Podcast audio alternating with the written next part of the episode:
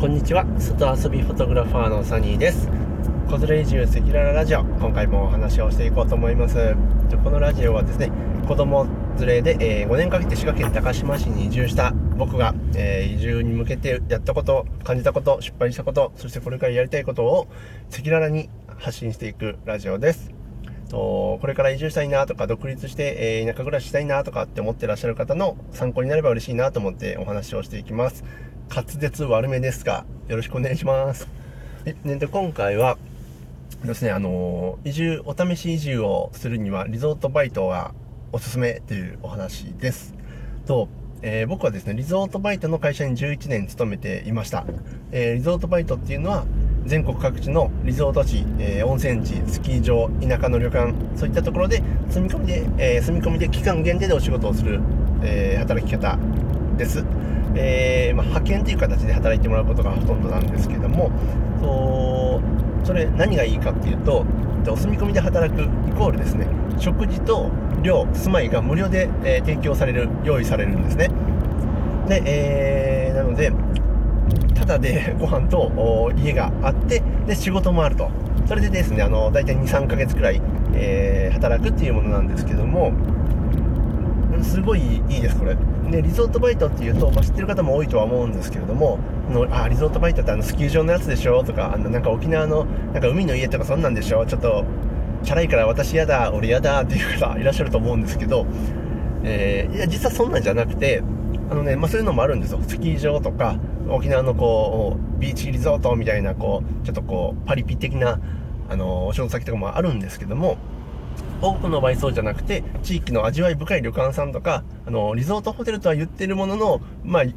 ちょっと、まあ、あなんか古臭いねって思うようなあの田舎のホテルさんとか、そういったところで、えー、働くっていう案件の方が圧倒的に多いかなと思います。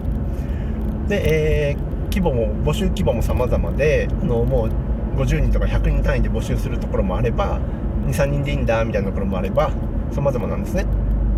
で若い仲間が欲しいっていう、こうなんかあの免許合宿に行くような感じ の, あの出会いとか経験を求めている方は大量募集のところに行ったりですし、えーまあ、そういうところっていうのは沖縄とか北海道とかのもう一大リゾート地みたいなところがあのそういうね大量募集は多いんですけども、そういったところはあの同世代の若い人たちが集まって、もう毎晩のようにこう何かな飲み会して、みんなと星を見に行ってみたいな暮らし方、過ごし方をすることが多いんですけども、まあ、そういうなんじゃないんだっていう方は、えー、少人数の募集の案件に行って、そこでおかみさんと接したり、地域のおっちゃんとかおばちゃんとかと仲良くなって一緒に飲みに行ったり、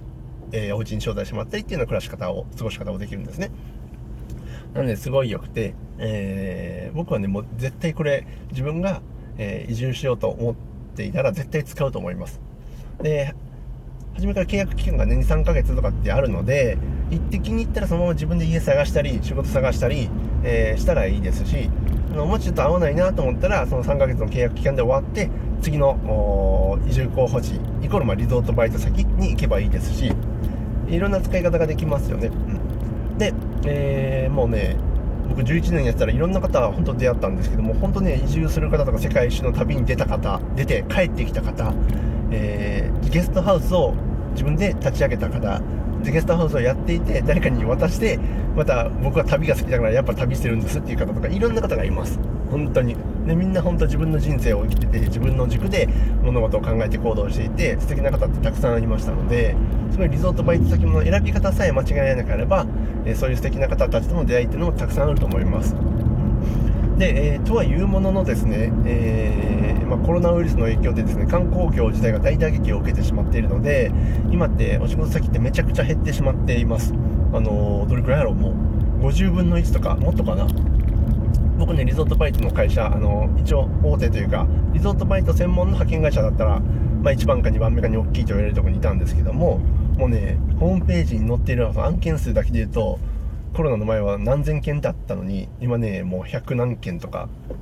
ですね、もうひゃくぶんのいち以下ですね、だからってなっちゃってますけれども、それでもあの探せば案件はあるでしょうし、とそのリゾートバイトの派遣会社を通さなくても、なんならね、気になる地域とかあれば、その辺のその地域の旅館さんとかホテルさんに、えー、直で連絡して、こういう形でちょっと働きたいんですけども募集してませんかとかって連絡したら、もしかしたら、えー、お仕事を見つけて見つかるかもしれませんね。で、えーまあ、寮に入らせてもらってという形なんでやれる可能性は大いにあると思います。でも旅館さんホテルさんって、まあ、地元に人がいないので採用できないので、若い人を採用できないので派遣会社にも、もう言い方あれですけど、ちょっとね、あの泣く泣くを依頼するんですよ。派遣ってやっぱりちょっとなんか高いんですけど、とか聞くと時給がね、地元の方たちはっぴゃくえんで、のごねんやってるベテランさんも時給はっぴゃくえんでやってるところを派遣会社に頼んだらいちじかんせんごひゃくえんとか派遣会社側に払わないといけないので、結構まあ倍近く人件費かかっちゃうんですけども、それでもやっぱり人がいないとお客さんを受け入れられないし、えー、もう泣く泣くやるっていうようなあの背景があったりします。まあそうじゃないところもありますけど、積極的にあの有意義にちゃんと使ってくださってるところもありますけども、えっと、そういう背景があるので、まあ、あの派遣会社を通さずに自分で働かせてくださいって連絡すると、向こうさんからしたら、いやめっちゃありがたい、で時給うちの時給でいいのって、はっぴゃくえんとかきゅうひゃくえんでいいのマジでってなります。あ、ごめんなさい、ちなみに今はっぴゃくえんとかきゅうひゃくえんとか多分あんまりない、もっと高いです、多分今は。でもまあ去年一昨年くらいまではそれくらいの水準だったんですけども、それでやれると思います。で、えー、まあコロナの影響でね、お客さんが減ってるとはいえ、土日はちゃんと人数固めておきたいっていう旅館さんホテルさんもたくさんあるでしょうし、逆に土日だけ出勤してもらって平日はもう自由になんか休みにするから自由に過ごしてっていうことができればお互いいいかなと思います。旅館さんからしたらね、積み込みで来てくれる人たちってある程度の勤務時間、えー、お給料確保しないと、あのー、きついでしょって。なので、えー、働かせてあげないとちょっと、あの、ある意味クレームになっちゃうから、中古くらいでシフト入れたいけどお客さん来ないからそんなにいられないし、人件費ばっかりなんて大変なんだよっていうところ絶対あるので、そういうところに対しては自分からもう 週, 週末だけで、えー、お仕事は週末だけでいいので、あのちょっとやらせてもらえませんかと。で、平日ももし必要であればすぐ呼んでくれたら出勤しますけれども、基本的に平日は僕私移住とかのための情報を集めたり人に会って回りたいので、あのー、お休みにさせてくださいっていうような提案をすれば、お互いね、あのー、ニーズがあって採用してもらえる可能性というのはあると思います。ただ、えー、自分で問い合わせするときのデメリットというのは、事前にそこの職場状況情報とか寮のこととかがわからない、これは結構ね怖いですよね。まあ、旅慣れしてる方とかだったら、ね、一人旅とか慣れてる方だったら全然どんな環境でもある程度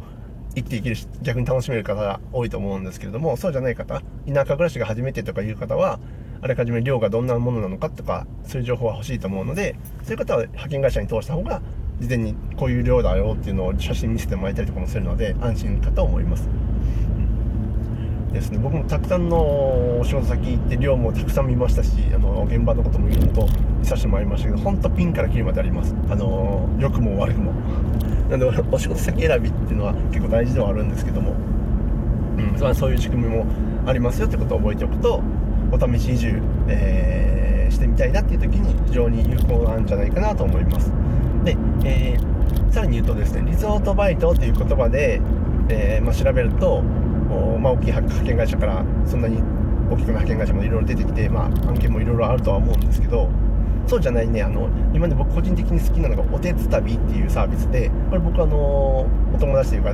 仲良くさせてもらってた時期もある方がやってる会社さんのサービスなんですけど、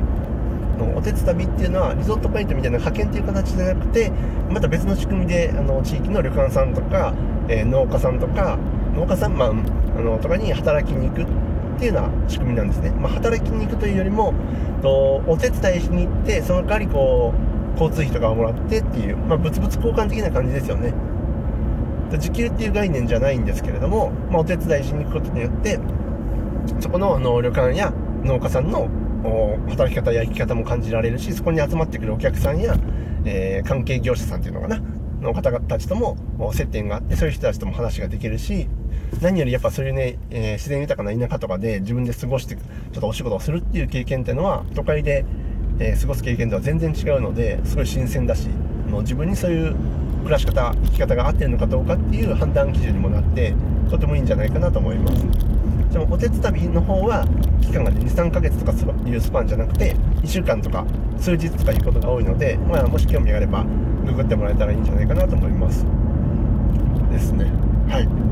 そんな感じの、あの仕組みもあるので、サービスもあるので、もしあのお試し移住したいなっていう方は、あの県や行政、まあ、県や行政一緒ですね、あのそういう自治体行政がやってるお試し移住的なイベントやお試し住宅に住むのもいいんですけども、僕はどちらかというとよりリアルな暮らし生き方、商い商売地方のビジネスということをあの体感できるリゾートバイトやおてつたびというものに行く方がお客様扱いじゃない、より地域にどっぷり使った、え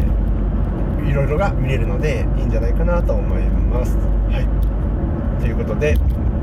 えー、お試し中にはリゾートバイトとかおてつたびっていうサービスもおすすめですよというお話でした。